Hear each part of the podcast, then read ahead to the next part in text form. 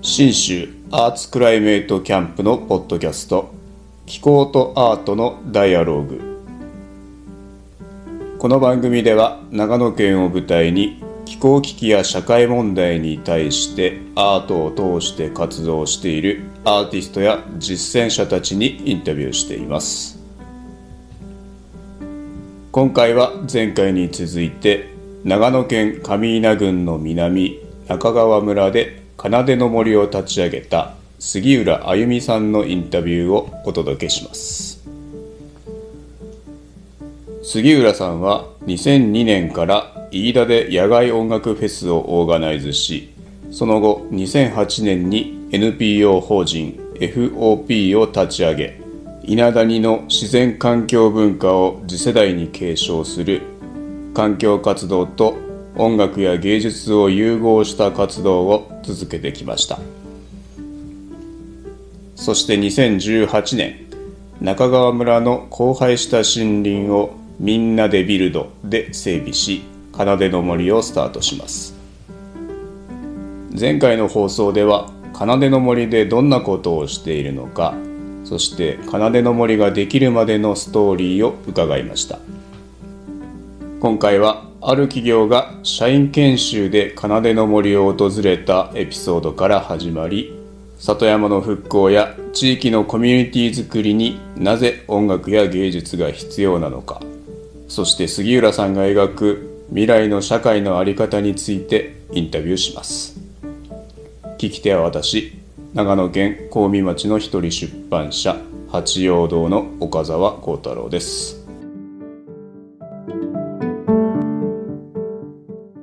で社員研修をねここでやってくれたんですよ。で皆さんねなんか火も炊けないしあの SDGs ってもうここにあるんですよっていう話を私はさせてもらって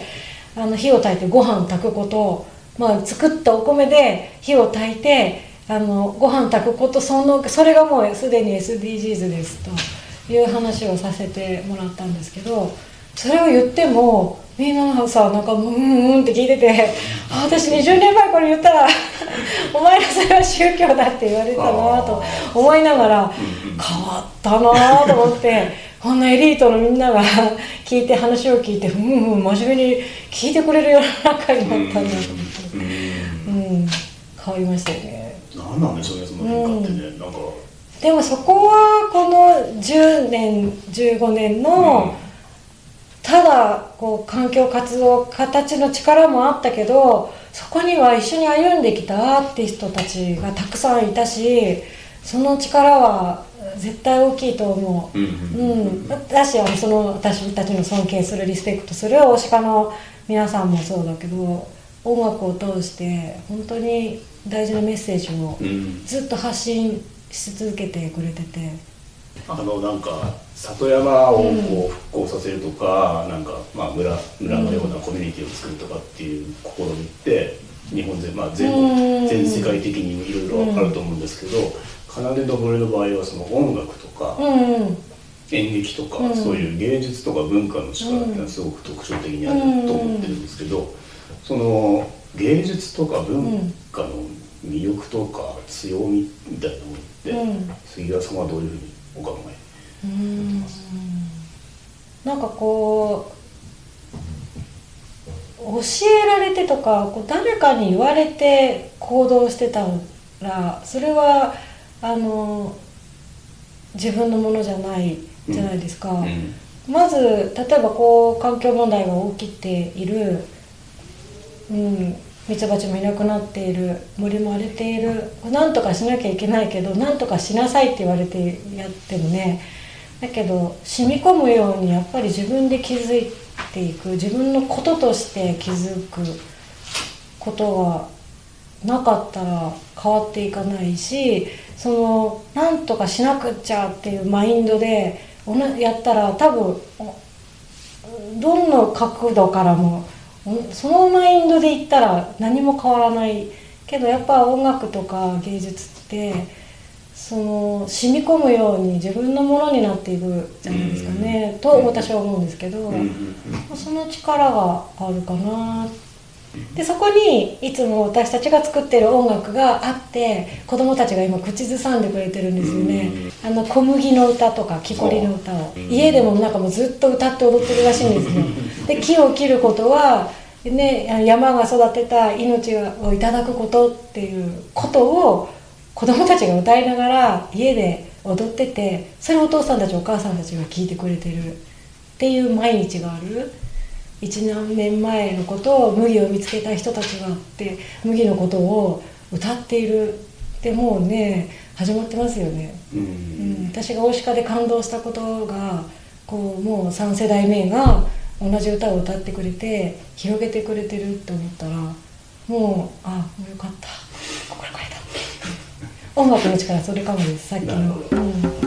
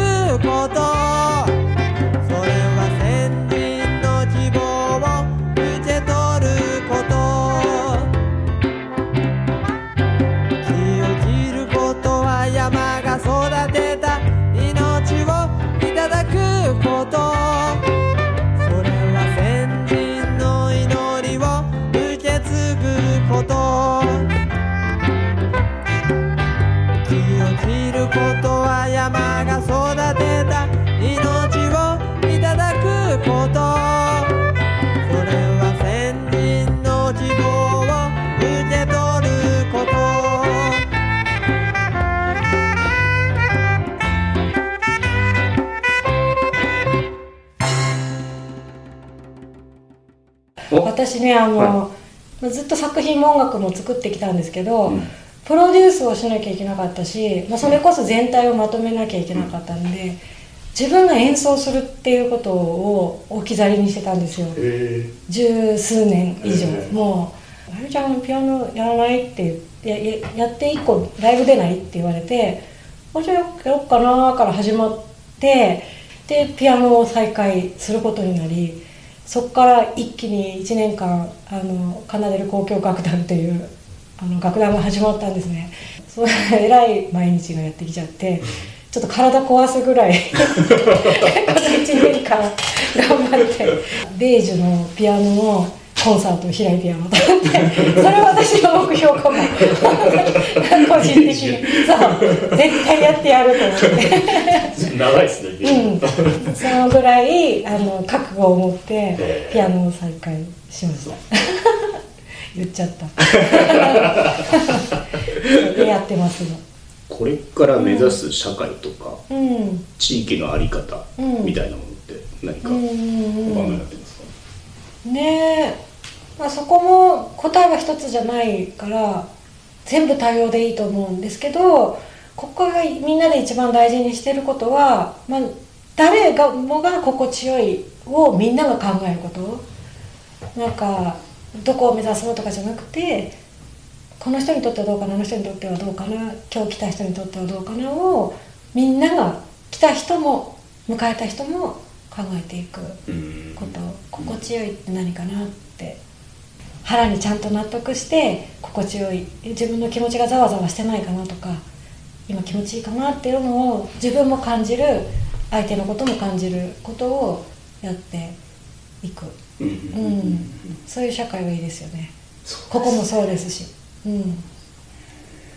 どの人も、うん。うん、うん。思ってたことは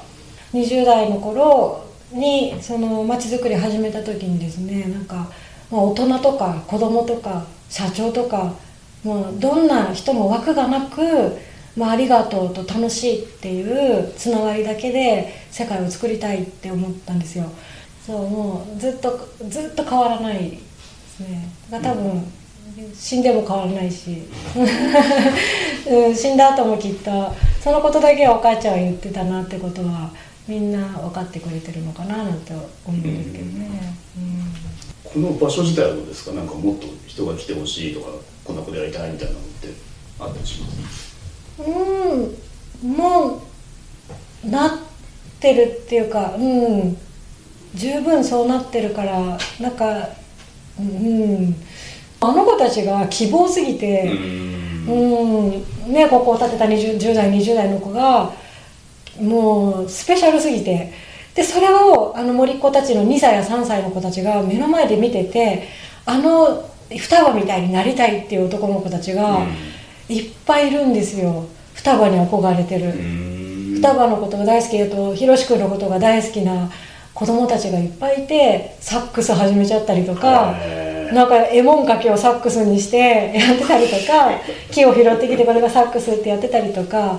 誕生日プレゼントはあのトンカチがいいとかもうそんなのねもう聞いたら、ね、もう希望しかないですよね。いい話ですね。ね本当に。だからあんまりこう不安はないというかもう大丈夫だなと思って、うん。うん、これからもなるように。いい形にしか多分なってるかないし、うん、それしかないかな。そそのこうなってほしいっていうよりも多分もうそうなっているしそうなってくるあの来たい人が来て。自分のそれこそその心地よいを感じて行く人たちが、ううん。んこれからもずっと続くと思うんですよね、うん。うん。うん。多分やまない止まらないというか終わりがない。